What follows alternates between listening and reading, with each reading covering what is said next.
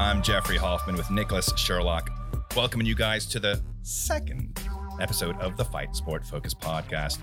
We appreciate everyone who gave our first episode a listen. Hey, look, if you're listening now, don't forget to like and subscribe on anchor.fm, Spotify, iTunes, or wherever you get your podcasts. If you could share this podcast, it would be a huge help. If you know anyone who's into MMA or combat sports, look, man, even if they're not, you could tell them you know a podcast with two handsome young bucks, good with their mouth words. You know what I'm saying? Why don't you give them a listen? Seriously, though, guys, we appreciate all the listens and all of the support. Nick, uh, there was some pretty big news over the weekend from the Fight to Win grappling tournament. Absolutely, there was.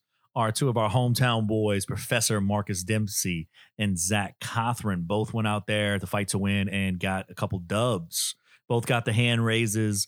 And more interesting news that these two gentlemen are going to be opening their own gym on the West Bank, the Science of Jiu Jitsu Academy. Uh, I've talked to Professor Marcus, and I'm not going to give the exact date, but he said there should be a soft opening depending on a few things towards the end of the year. Uh, look forward to big things coming from these guys. He also hit me to the idea that a bunch of Louisiana boys are going to be competing in the Abu Dhabi Grand Slam in Miami in the last week of September. So, a bunch of bullies from the boot going to be heading on down to Florida. Awesome. What's up with Abu Dhabi and the Brazilian Jiu Jitsu? Oh, it exploded. Like they love BJJ. Last eight to 10 years. I, I heard it was uh, like some prince that got into the sport and he made it like the national uh, identity. Like, we're going to get into this. We're going to study it. We're going to host it. Awesome. Congratulations to Zach Cothran, Professor Marcus Dempsey. Nick, after our first episode, man, we got a lot of follow up questions from listeners about your profession. Again, all right, all right. Again, yeah, for those who don't know, Nick, he's a licensed mixed martial arts referee in the state of Louisiana, professional bounty hunter. Nick, I had people reaching out to That's me. right. from Nicky all G. over. It's me. Look, they all want to know about what mm. you do. Tell us, man, how did you get started out in the bounty hunting?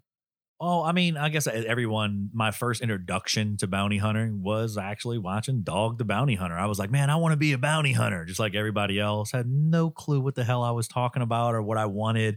Uh, it actually didn't even happen until several years later. I was actually working, uh, running, I was a VIP manager at a strip club on Bourbon Street. And I just had the idea. I was like, man, I don't want to be a cop anymore. Uh, I really I, I don't want to get into the actual full time law enforcement.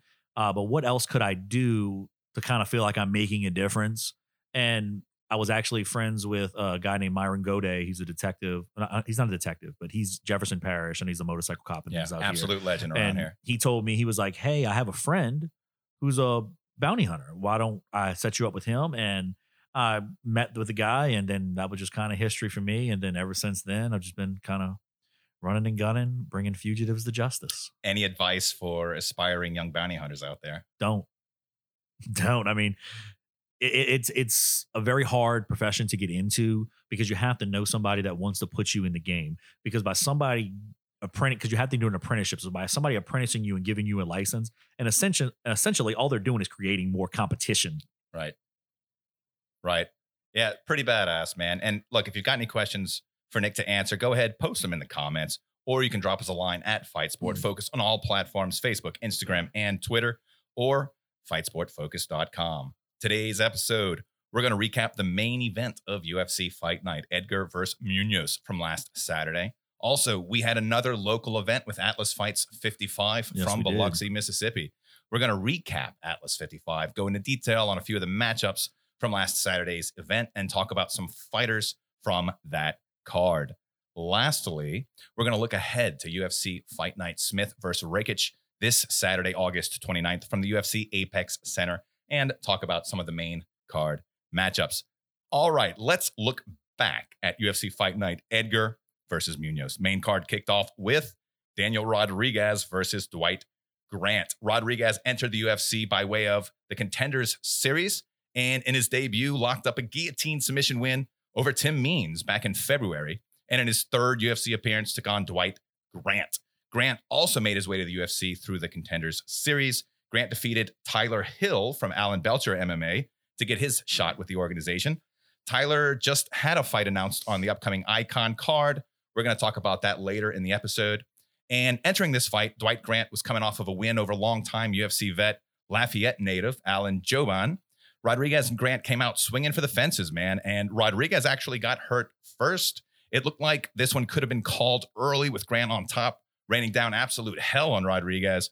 But apparently, he did enough to stay in it, eventually returned the favor, dropping Grant twice. Looked like Grant went out on the second one. Ref came in, called the fight. Could had been that Dwight Grant just exhausted himself in those 30 to 45 seconds on top, trying to get the finish. After Rodriguez recovered, Grant didn't have enough gas left in the tank to really keep himself in it. Next up, Shanna Dobson. So now we know it's Shanna and not Shana. You get you a statement win over a good contender, and your name gets out there. Over Maria Agapova. Man, Dobson was a huge dog in this at plus 800. Agapova was a minus 1250 favorite. And it looked like Vegas had this one spot on. In the first, Agapova was in control, had Dobson's back with the body lock, looking to lock in the rear naked, delivering damage for a good portion of the round. Agapova, though, apparently blew her load in the first, came out exhausted in the second round. Agapova got a lazy takedown, didn't have the energy to really maintain the position. Dobson got the reversal and finished on top for the big upset. Congratulations, Shanna Dobson. Nick, we talked last week about this fight being do or mm. die for Dobson. I don't think either of us expected this out of Dobson.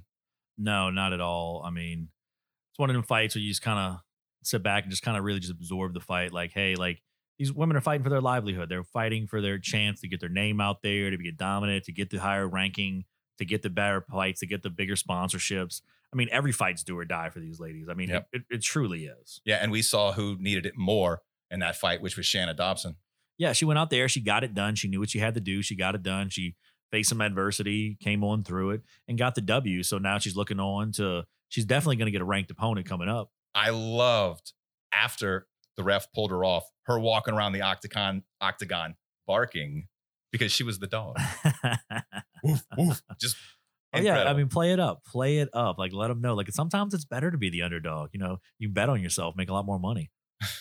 Next up, Austin Hubbard and Joe Solecki. We talked about this matchup on last week's episode as one to look out for. Did not disappoint. Solecki came out ready, setting the tone with a heavy left hook.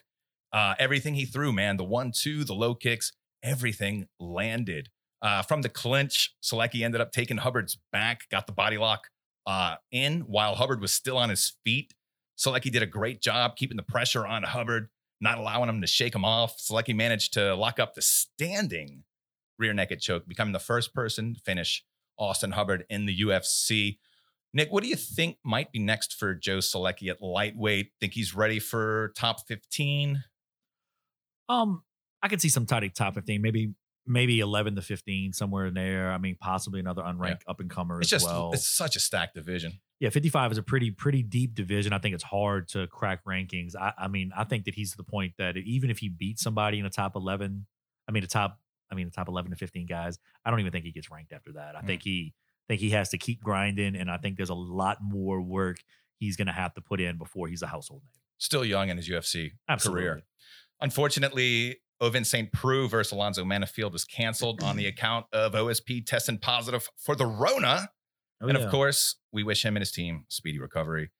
Thus, the co-main event of UFC Fight Night Edgar versus Munoz was Marcin Prachnio versus Mike Rodriguez. Prachnio entered the UFC by way of one fighting championship, and he came into this fight with 11 first-round finishes, man. Rodriguez made his way to the UFC through the Contenders series, as so many guys these days have, and he entered this fight with one win, two losses, and one no contest with the organization.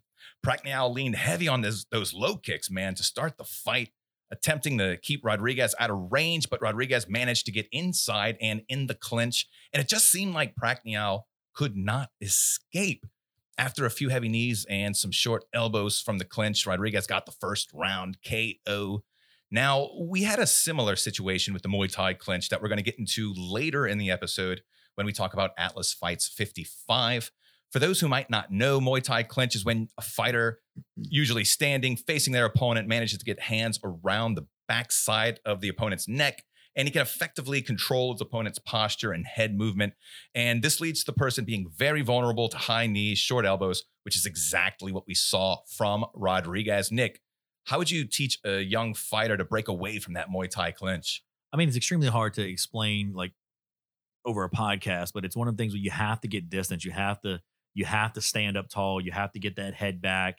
You have to get your hands between his. You have to break the grip. That's Yep. Particularly, especially, what do you especially do if with they have, especially if that no plum hands? that plum grip. Mhm. You have to fight your hands in there. You have to create that separation. You have to turn away. You have to break the grip on the back of your head because if he can control your head, he's going to do whatever he wants to you. I mean, if you look back in the day, Rick, Rich Franklin used to wreck shop at 185, and Anderson Silva effectively dismantled Rich Franklin twice with the plum uh, Muay Thai clinch. And like you said, even in Atlas, they had a couple guys in the Atlas show that had trouble with this particular uh, position. I mean, it's a it's a tough position, especially if a guy Yeah.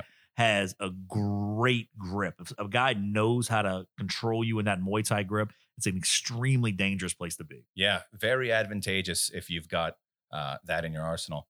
Let's move on to the main event Frankie Edgar versus Pedro Munhoz. We talked about this matchup on last week's episode. And Nick, you said it's always hard to count out Frankie Edgar. While I agreed with that sentiment, I honestly thought Munhoz was going to take this one, man. Frankie dropping down yet another 10 pounds, uh, being this late in his career. This was a close fight. Edgar edged out the split decision. Munhoz obviously not happy with the result.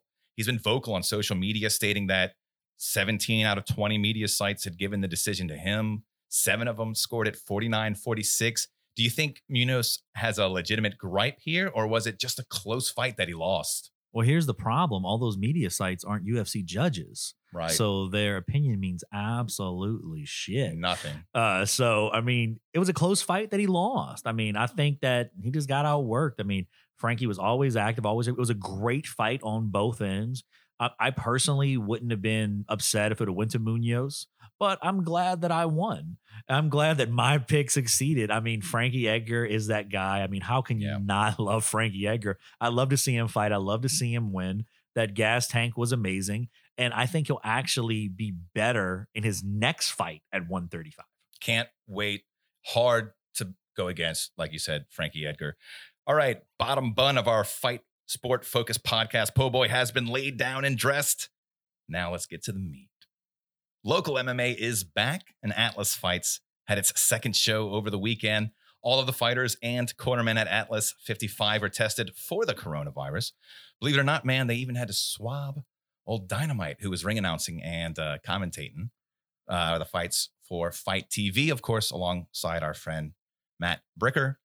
Despite having two fighters test positive for the Rona and their fights being scrapped, show still went off with seven matchups, two of which were title fights, and the last three fights were professional. If you missed out on the event, you can check out our website, fightsportfocus.com, for the fight card and results. First matchup on that card, Jawan Batiste versus Kyle Domingue. Domingue, I believe, making his MMA debut, fighting out of the Gladiators Academy. This fight, I feel, really set the tone for the night with a lot of action. Is is Kyle related to JD at all? Not sure All right, I'd be interested in to find that out. from that area. yeah, Mm-hmm. Um, great exchanges, a lot of action early in this fight. Domingue ended up getting the third round submission finish. You know, these guys from Gladiators, uh, they're always going to have jujitsu on point. Next up, Jason Daly, Braxton King. Wow. Braxton King, man. Albeit, that dude is a specimen. man, I'll tell you what. Fighting out of the extremely tough Juggernaut Academy. Yeah, huh? And albeit the guy he was facing might not have been particularly up to this challenge, dude, Braxton did everything he needed to do and more. You can't control who they put in front of you, but you can control what you do with that person, right? And Braxton, absolutely. dude, and Braxton dismantled this kid. I'm talking about rear naked choke, locked in. He was unconscious before they even hit the ground. Absolutely. He's a he's a wonderful athlete. He's a great guy. I mean, I remember getting up early that Saturday morning and I know when I was still fighting that I would like to try to sleep till like one or two in the afternoon, try to sleep as long as possible to uh mitig- try, try to mitigate the time I'm awake till the time I actually have to fight. And not Braxton. He was up Mm. shadow boxing on the beach bright and early, like out there getting it in. Uh, but he comes from a great camp. Uh, Professor Lang Williamson is a, another great guy, one of the strongest men I've ever met in my entire life. And he keeps those guys raring to go. And Braxton is going to be a special, special guy. I'd keep watching this kid. What do you think? Uh, he's ready for a pretty substantial increase in competition. You think he's ready to take it to the next level? I think that Braxton King will fight whoever they put in front of him. I don't think that kid has any quit. I don't think he has any uh uh in his system whatsoever. I think he's ready to go. Yeah, absolutely. Third matchup of the night, we had New Orleans' own Cody Ziegler taking on Port City's Kenny Gover. Cody's got a great background in boxing. Stand up is clean. He landed a solid left hook early in the fight. And after that, Kenny didn't really want any part of the stand up, got the takedown. And after a brief scramble, dropped into the 50 50 and locked up a slick ankle lock. Great job, Kenny. That was high level stuff. A lot of fun to watch. Dude, Port City is always game. They consistently bring guys that are ready to go. Nope. Yeah, great, great job, Kenny. And uh, to all the Port City uh, guys. In the last AMI matchup on the card, Josh Langley, Donzel Marshall fought for the Atlas Fights amateur flyweight title. This The- is the this is the fight that completely shocked me. I didn't see it going this way whatsoever. I remember you and I talking about it, and I was just like, "What? No!" I, I was like, "What is that little kid like? Say it ain't so, Joe. Say it ain't so." Look, both of these guys are going to be mm, mm. huge trouble when they're ready to go pro. They're both super athletic students of the game. You and I were super high on Josh coming into this fight, but let me tell you, Donzel looked fantastic, super aggressive from the start. You know, and a lot of times guys come out with like that much intensity and that much aggression. They throw too much or they throw too heavy and they end up missing. What surprised me the most was Donzel's accuracy right. everything he threw, he threw with purpose and it landed hands, front kicks, which I feel are one of the most underrated strikes in MMA, knees. And in those last few moments of the fight, it was that Muay Thai clinch. He went right to those high knees, landed two right to the dome, got the first round. KO. Congrats, he seemed, Donzel. He seemed Donzel. it- he was definitely in on the outside looking in. No disrespect for Josh. He Yep. looked physically stronger than Mhm. Josh. He looked like when he grabbed him, he was grabbed, and there was no getting away from it. He was going to do whatever he wanted. Excellent strength for that size. Obviously, there's no disrespect to Josh. I mean, you and I are both super high on him. Absolutely. Uh, everything I about love that kid. everything about him. Donzel outclassed in every aspect of the fight. Absolutely. From start to finish. Nothing against Josh. It is literally everything in praise of Donzel. Absolutely. Wow. looking forward to see both these guys climb back in. I look to see forward what uh Josh going back to the lab, opening up the hood, tinkering Yeah. around, getting better at certain things to see how he's going to progress. Yeah, Nick, let me ask you. So both of these guys, uh, Amis, huge, huge, huge careers ahead of them. Uh, how long do you think most guys should keep their amateur career? Do you think a few fights does it? Does it alter from fighter I think it alters from fighter to fighter, and I think that that's between that fighter and that head coach. Mhm. Uh, when that head coach, I mean, it might be two fights, it might be three fights, and it might be ten. We we never know. It, it's all between that fighter and that head coach. I mean, because I'm strongly against guys going pro that don't have the time and energy to go pro. I mean, going pro is it's a big deal. It's it's not something to be taken on lightly. It's a it's a heavy mantle to bear to say I'm a professional fighter. This is what I do. Yeah, and in amateurs, it's consequence free practice. Absolutely, that's all it is. Is on the job training. Hmm. Again, big things in store for both of these young men when they're ready to go pro. And speaking of pro, first professional fight of the evening featured American top team Tampa's Carlos Espinoza and Gladiators Tyrick Malvo. Malvo at UFC lightweight champion Dustin the Diamond Poirier in his corner. Man, He's a handsome guy, fight. boy. Oh man, charming. So oh yeah, he's a total package, man. he's a dreamboat. both of these guys left everything they had in that cage. But late in the second round, Carlos really started pouring it on, putting a lot of pressure on Tyrick with takedowns and top control, making Tyrick carry that weight. And Carlos timed a really good knee right as Tyrick was lifting that hand off the canvas, trying to stand back up and put Tyrick out. Man, I don't think it ever gets easier seeing fighters that you kind of know personally, that you follow, that you care about, seeing them go out like that. That- That's that's one of the hardest parts of fighting, in my personal opinion, is once you know these guys and you establish a relationship with these guys, and uh, it- it's hard to see them get out there. I used to when I was still actively fighting. I mean, I still corner guys from time to time, and watching my friends climb in the cage is far more difficult than climbing in there myself. Because when I'm in there, the door shut, I can control things. Once that door Yeah. shuts with your friends, you can scream for them, but you cannot help them. Like they're on their own. Like as much as fighting is a team sport, it is an individual sport. It's a Yeah. one on one effort. And I think that uh Tyreek will be back. I think he'll be stronger. Uh, all praise to his opponent uh going out there and getting it done. You know, ATT bringing it. Yeah, uh, huge win for Carlos. Co main event of Atlas Fights 55. We had Monroe's Jesse Butler taking on Port City's Mike Barnett. yes, this was we a did. oh man, great fight. Uh, the only fight on the card that went to the judges, razor close. I think uh, almost everybody had it 19 19 going into the third. Mike came out strong to start the final round. I thought that he was going to do enough to take it. Jesse took control in the last half of that round, did enough to get the nod. Congratulations to Jesse Butler. He took this fight on 11 days' notice, fought one of the toughest guys around. Come on, man. What more could you ask? uh, nothing. He went out there and he did his job. Like he went out there and he got it done. And uh, I'm glad Jesse went out there and showed who he is and what he is. He had a big following with him, too, man. oh, like absolutely. He, he uh, that gym travels very well. He travels very well. He's got a good good fan base, and I think that's what kind of he can kind of feed off that going into that that third round where he can look out there and see people screaming their heads off for him, going, you know what, I got to do this for me. I have to do this for them. You know, try to get that extra little energy burst, just you know, kind of just feeding off the crowd. He went right from the cage into the crowd, opened up the fence, went right in, right to his people, took photos, celebrated Absolutely. together. Absolutely, well deserved. In the main event, Atlas Fights welterweight title was up for grabs. Yes, sir. Gladiators, AJ Fletcher taking on Chris Anthony. This fight had an unfortunate ending. Chris ended up breaking a foot early in the first. Fight began with a few brief exchanges, and out of a scramble, look, man, AJ launched in like a, the killer that he is, ended up locking in a guillotine right about the same time that Chris's foot gave out.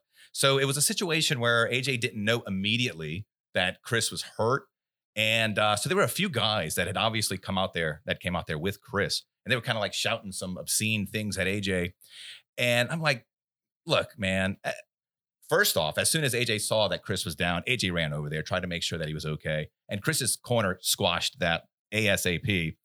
And I'm thinking about it, you know, AJ is one of the nicest dudes you're ever going to meet inside or outside of the cage. Uh, you're going to be hard pressed, hard pressed to find a dude that's as kind hearted, good willed as he is. It's such an unfortunate situation for Chris that it ended up going down that way. Uh, great job, AJ. We wish nothing but the best for Chris and a speedy recovery. Absolutely.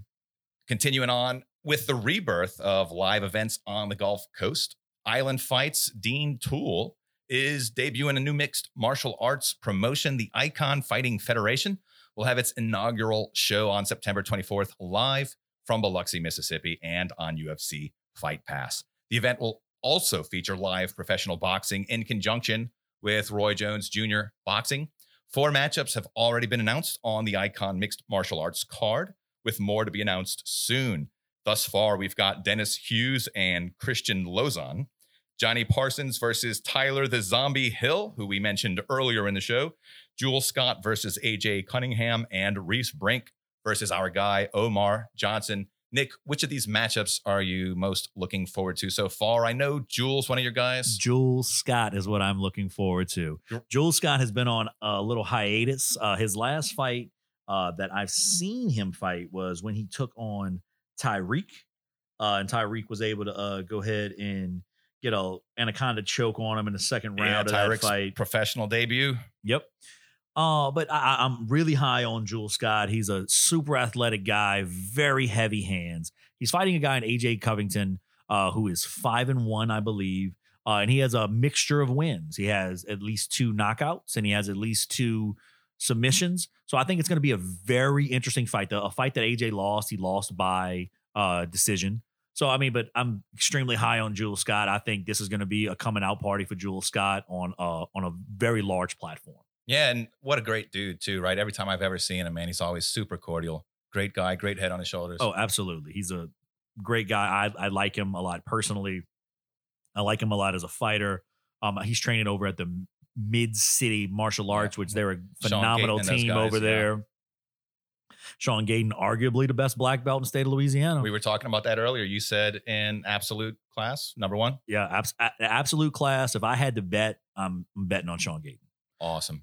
but he's a, he's another product of the great Tim Credeur Mhm. uh, from Gladiators Academy. I mean, he's just he has his fingers in everything. He's just one of those guys, one of those larger than life figures. You're right. We'll have more on this event, the Icon Fighting Federation card in September, as uh, more fights are announced. We'll go in and break down each of those matchups as the event gets closer. Looking ahead now, we're going to go uh, this Saturday, August 29th. The UFC returns to the Apex Center for UFC Fight Night Smith versus Rakic. Prelims begin at 5 p.m. and the main card kicks off at 8 Central Standard Time.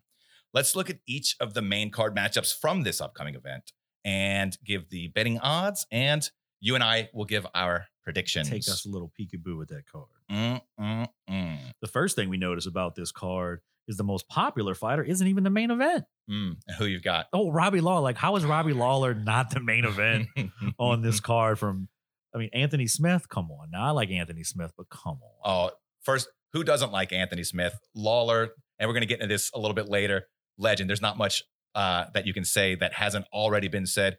However, at he has this nothing point, left to accomplish in his career. absolutely zero. But at this point, he's dropped three in a row, four out of his last five. This might be him dropping down just a little bit, uh, and could be more taking on that gatekeeper role. Possibly, possibly. I, I could, I could see that's a, that's a pretty valid argument on him. First up on that main card, Russia's Magomed Ankalaev running it back with the Moldovan Ian Cutelaba. If you remember their first meeting back on February 29th, resulted in a controversial first round stoppage win for Ankalaev. Ankalaev landed a few head kicks early, and Cutelaba was wobbling, but appeared to be well in the fight. A lot of people think Cutelaba was kind of like fainting. Oh, that that was that fight when he was like, I'm pretending to be drunk, and the ref kind of uh, yeah. jumped in. Yeah, so a standing knockout. It was referee Kevin MacDonald, who's typically as good as they come, stepped in, called the fight. Cutelaba, obviously, in protest.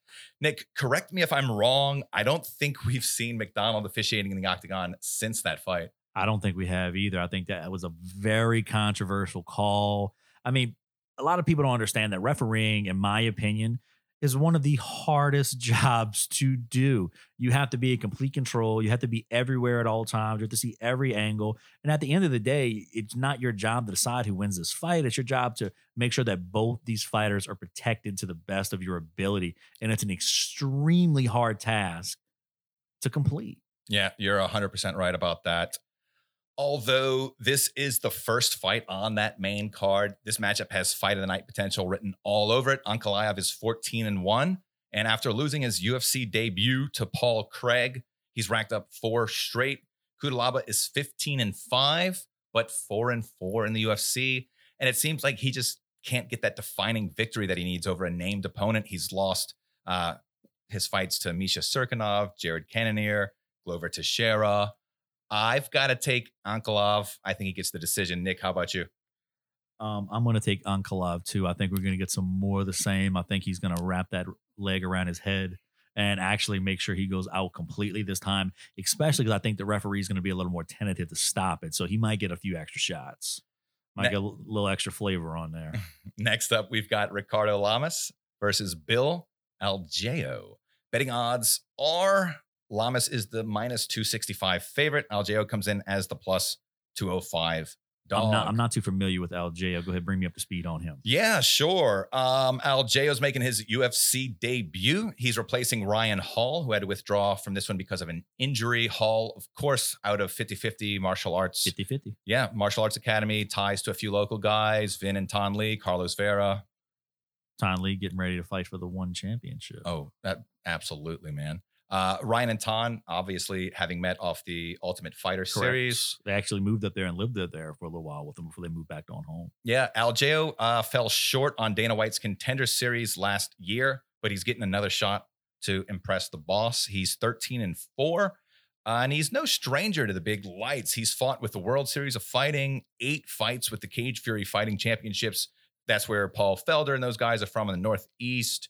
At 30, 38 years old, it appears that Lamas's career has certainly seen better days after going 18 and 5 with a huge first round knockout over Jason Knight back in 2017.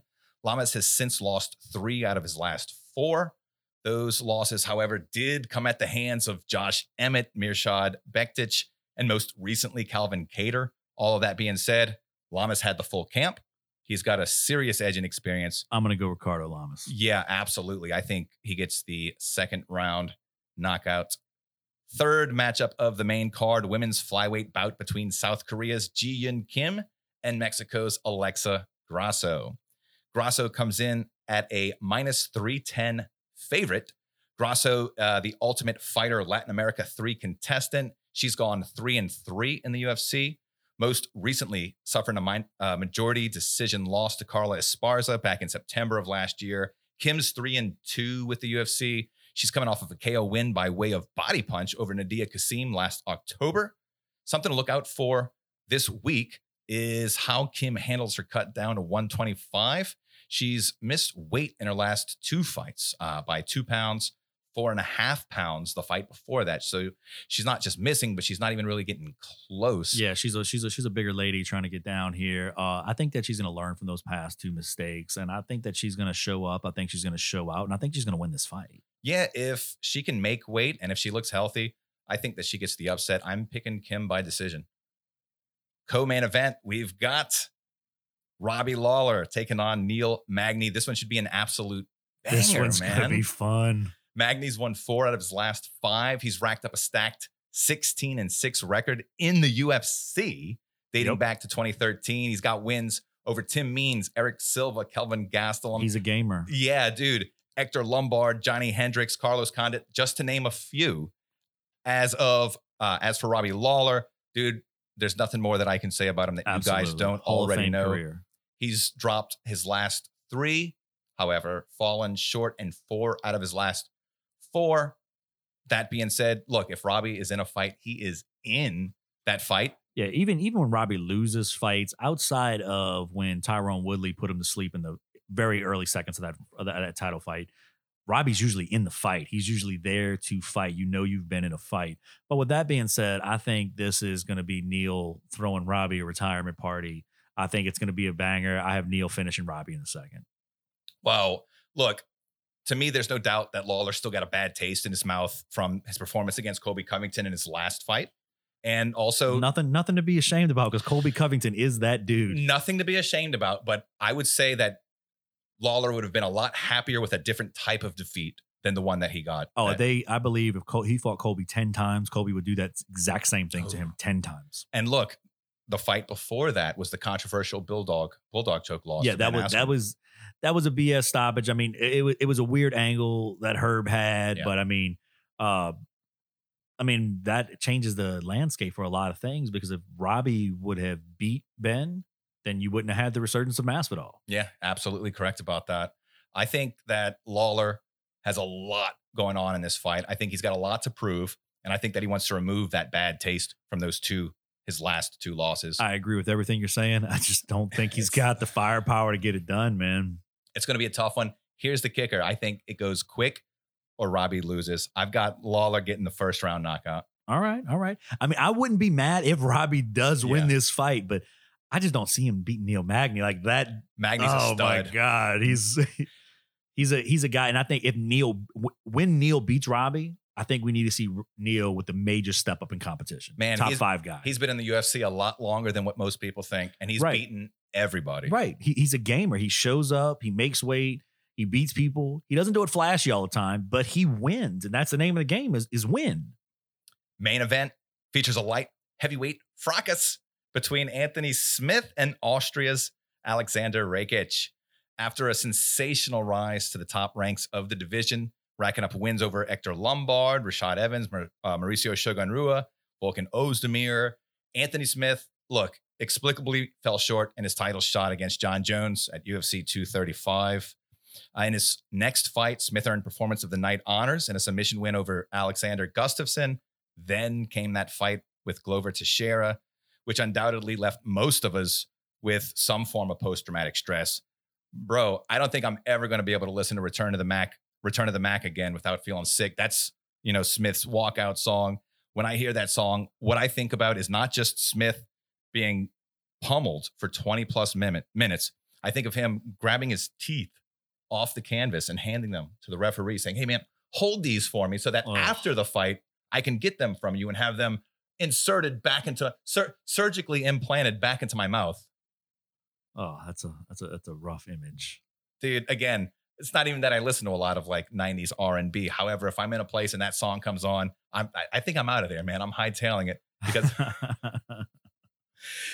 So Rakic will be making his way to the octagon for the sixth time. Uh, and he had impressive wins over Devin Clark and Jimmy Manuwa before tasting defeat for the first time in the UFC with a decision loss to Volkan Ozdemir last December. I don't know if you remember that fight with Jimmy Manuwa. It was like a one-two combination followed by a head kick that Yeah. absolutely plastered him. And I, I- it was it was weird to watch that land on Manawa. Like Jimmy usually doesn't allow that to happen to him. It was one of those freaky fights that it happened, and he got the win, and, and good for him. Uh, then he fought Volkanov, and uh, things changed. Mm-hmm. Close decision. Close. Very, very close fight. Before joining the big show, Rakic fought in both Germany and Austria, including a win back in 2014 over Marcin Prachnio, who we talked about earlier in the show. Dude, as much as I'd like to see Anthony Smith rebound here, I don't know how he I got Rakic. I got Smith by knockout. awesome. I've got look.